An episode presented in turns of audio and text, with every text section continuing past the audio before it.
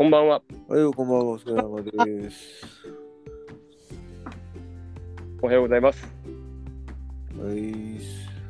お疲れ様です。お疲れ様です。皆さんお疲れ様です。スピリッテルボールのラジオのお時間です。いってらっしゃい。おやすみなさい。お帰りなさい。よろしくお願いします。よろしくお願いします。お願いします。私たちスピリッテルボールは、まあ今、各週で、えークラブハウスでの、えーライブ配信、会話、そして、えー各週でのポッドキャストの配信を行っております。詳しくは、えー、Twitter でスピリッテルボールで検索、もしくはインスタグラム、あインスタグラムはそんな動いてないか。インスタグラムはコンツリですね。そうですね、あのーもう一つのコンテンツ、えー釣り専門のコンテンツのコンテンツのコン釣り、えー CONTSURI、コン釣りを、えーフォローして、えーまた詳しいことはそちらの方に載ってますので、ぜひフォローをお願いいたします。はい。ということで、まあ、3人久しぶりに集まりましたけども。皆さん最近どうでした？どうでした？はい。皆さん何なんかありました？最近。なにもないで別に。そうね、やったことは。特別なく。ないね。うん。僕たちこの収録の活動をね、うん。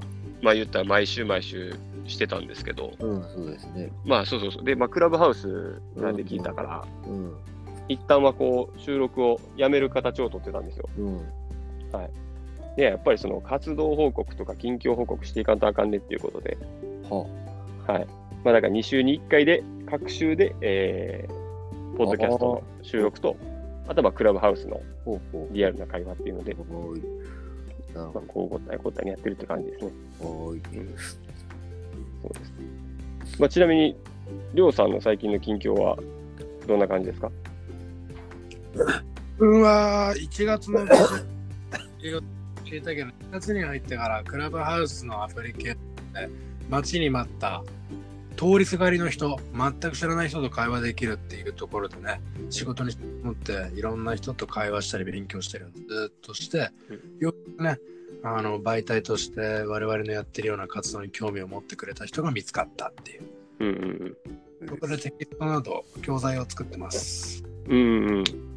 実際に、あの、りょうはやっぱりそのクラブハウスを、あの、主にこう、なんていうのかな、えーまあ、フルタイムっていうかもうほぼ、あの、毎日のようにこう使ってるねんけど、やっぱそれのおかげもあってか、このポッドキャストの配信を聞いてる人が、これ絶対増えてる。あの、何人っていうね、予測がちょっとわかんないんですけど。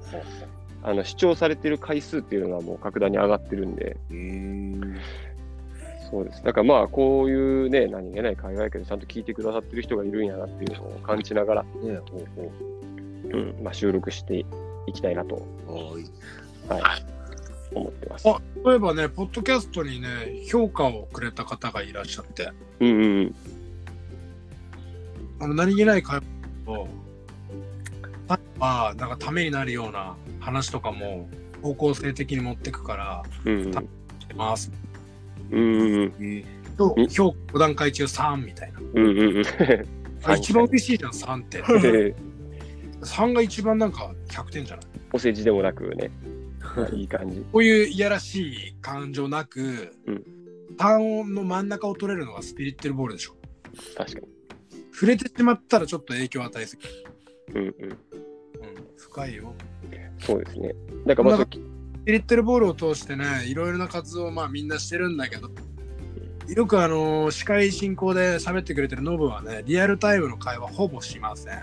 う んプライベートでもオンタイムのこのラジオ配信でもはっきり言って本音とは違うことを喋ってます。うんそういうことが判明してお互いにバチバチって言った感じもあったんだけど、まあ、僕の方のね努力が実り始めていて興味を持ってくれる人がちらほらビジネスの目線でねいろいろ話してくれるようになってるんだよねうん。えだからまあテキストとかいろいろ作ってってるんだけどそれと同時に何だろう聞いてくれてる人評価してくれる人がやっぱ増えてるから知らない間にちゃんとやってこうねっていう感じで引き締め直してますね帯の方うん。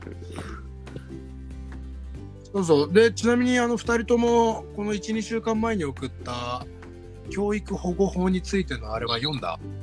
読みました。うん、ちらっとは。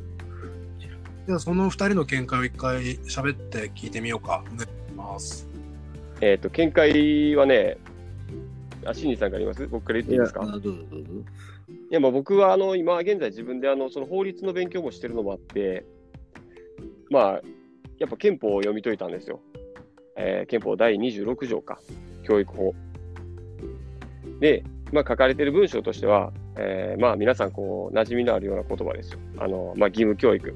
必ず、こう、義務、みんな等しく、えー平等に教育を受けることができますっていう文言があるんですけど、まあ、自分がそれ読んでからの気づきとしたら、うんと、実際にこれが、その理にかなってるものかといったら決してそうじゃないと思ってて、っていうのも、今僕のその知ってる人の一人で、えー実際にこう、学校が不登校になってる人がいる、中学生の女の人。うん、で、えーそこからもう高校に今度進学するちょっと予定もなくて、もう中学校も不登校でどうしようかなとかとは、あの、その、親御さんはそうやって言ってたけど、その人一つものすごい特技があって、料理が好き。お菓子作りが好き。これをものすごい独学で勉強してる。で、実際に作られるものは、もうプロと大して変わらない。お店に売ってる味。もうこれが本当に好きで、自分で独学でひたすら勉強してる。で、それを、あの、出会いが、その出会いがあったものやから、もう実際にこのやっぱり、あの、憲法のことだったりとか、あの、教育、教育法、うん、っていうものに関しては、改めて考え直す必要があるんじゃないかなって、僕は思います。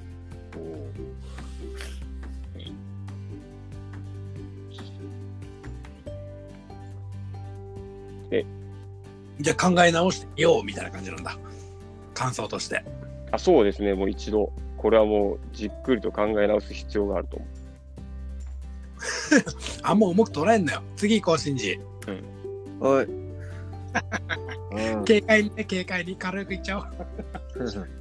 そうね。まあ、不登校がね、出な来ないように。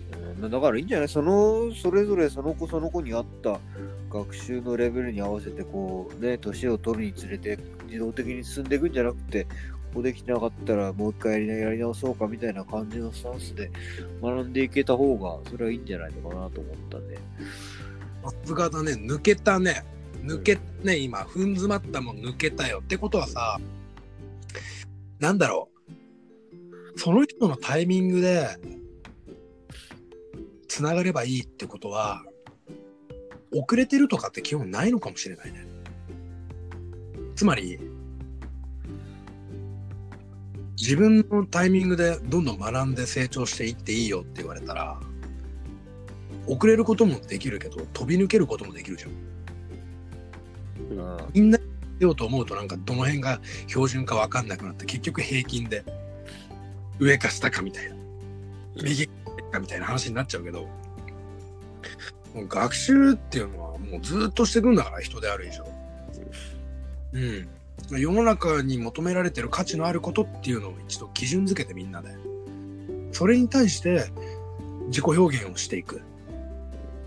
情報が足りなければして表現の仕方が悪ければ磨いて鍛錬していけばいい情報も表現の仕方も能動的かつ積極的にいろいろできるようになっていくんじゃないかなみたいな。まあ俺うん。回答しちゃったけどさそれをだから、要はできるようにするための、まあ、普通教育ですっていうね、文言もあるから、うん。うん、でもその点今そのなんだ俺が言ったような感覚なのかなと思って。うーん、そうやね。こんな軽快な感じなのかなともっとこれが答えですってなんか教えてる感じがするからね。うん。してみたんだけどうんうんうん今度こ意見がどうぞモブさんうん。うん。いや、別にもうその通りやと思う、本当に、これも。うん。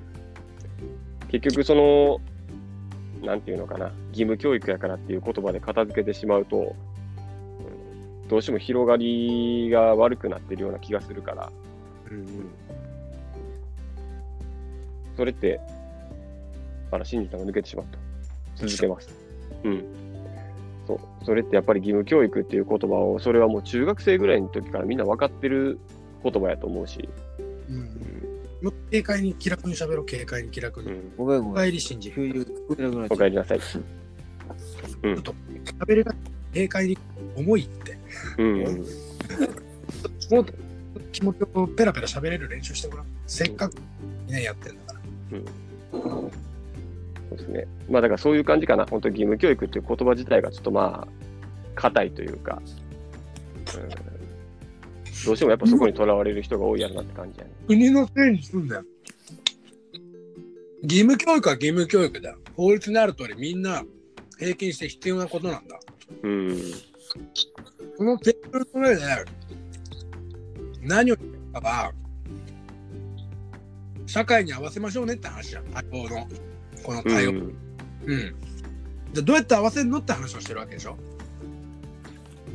合わせなくていいんじゃない？こういうことなんだ。うん。そいつが自分で決めれるように環境を整えてあげるだけなんだ。うん。うん。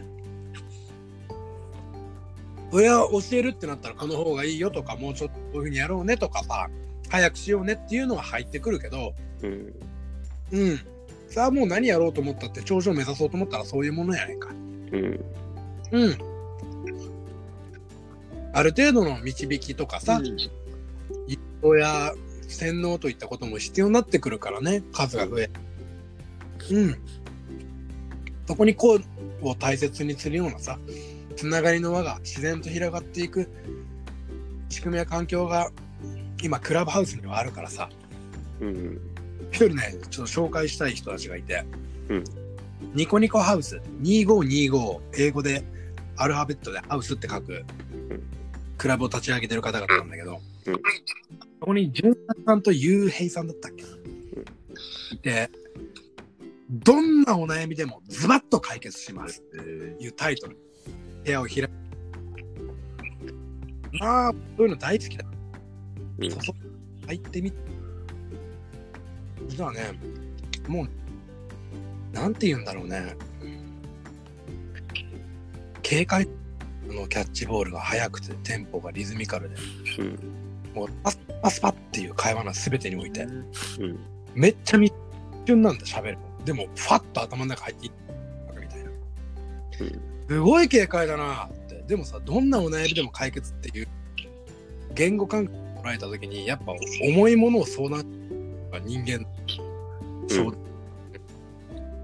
だから私よーく聞いてある程度ね30人から50人のところでさあそろそろ時間なのであのズバッと解決していきましょうか純作さんって行きましょうねみたいに始まるんだまた僕うん。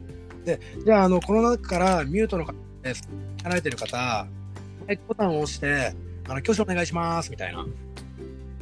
一応ね、1秒ぐらい待ったけど、誰も来ない。俺がそこやったんだ。うん一発目に出したのが、ちょっとじゃあ、意外な悩み、あの、軽く答えてください。あはいつ訪れるんでしょうか？よろしくお願いしますみたいな。うん。言ったのよ。うん。まあちょっとプスプスプスとかって笑ってる声とか聞こえるんだけど、もうん。うギャグだよね、だって。うん。すごいよ。2秒ぐらいでズバッと解決。解決の答えはまあリアルタイムで聞けないとさ、あの、ポッドキャストみたいにリピートできないから俺が言っちゃうんだけど、うん。みんな幸せになることですみたいな。うん。幸せになりましょうみたいな感じなんだ。それだって、あれやな。大抵の悩み解決できる回答やでな、それはね。いや、ちゃんとその、あの、論じがあるよ。うん。えーって世界はあのいろいろ幸せになろうが文明が発達しようが混乱だらけですからねとかちゃんと入るよちょろんうん。でなんかはいはいってくでもなんか人が言うみんなできますし会話とかも楽しいじゃないですかこういうふうに広げるとみたいなうん。そんで最後にそのやっぱ一人一人幸せになることで世界は平和になるんですよね幸せになりましょうっていう締め方ねうん。分かった？話聞かないないっていうことと、お前のインスピレーション程度が低いんだってうん。で見ろってそんだけ軽快にっていうニコニコハウスさんの2人がどんだけ軽快かっていうのを紹介したかったんだよ。うん。うん。じゃあそろそろスピリッテルの紹介もあの最後また締めくくって今日の感想まずシンジさんからお願いします。今日の感想？うん。はい。うん。よくわかりましたって感じです。ね、情報共有今回でよかった。またじゃあ来週再来週時間空いた時にはねクラブハウスの方の毎週水曜日、えー参加の方お願いします。はい。ではどうもありがとうございました。した。あとノブの感想は？何？ノブの感想今日あ、の。俺の感想？うん。いや、もっと軽快に話せばよかったなっていう感じですね。それぐらいです。なるほどね。はい。まあ、今回はね、僕の感想としては、あのー収録までの期間が空いたっていうのと、新しい活動として、クラブハウスの方でもがっつり動いてるんで、そこからね、ヘビーユーザーっていうのかな、あのフォロワー数とかも何千人もいるようなユーザーさんたちっていうのは、YouTube とか、クラブハウス以外に、Twitter、あと配信みたいな感じ、すごい活用してるから、そういうのを踏まえると、やっぱ俺たちも活動を記録として残そうっていうことで、収録を各週なっていくっていう方向だったんで、まあ、ラジオ配信の方続けていきますし、ハウスご利用されてる方々はね、スピリッテルボールとか、まあ、コチ .com で出てくんのかなちょっと書いとこうかな。あ、書い書いてないな。うん。スピリッテルボールでね、検索いただければ、我々が開いてる部屋の方にもたどり着けるかと思いますんで、あの、クラブの方も立ち上げてます。フォローの方、ツイッターの方に貼り付けて、お願いいたします？はい、じゃあ今日はそんな感じで、皆さん、また再来週、収録ご参加よろしくお願いします。はい、お願いします。ありがとうございましたありがとうございました。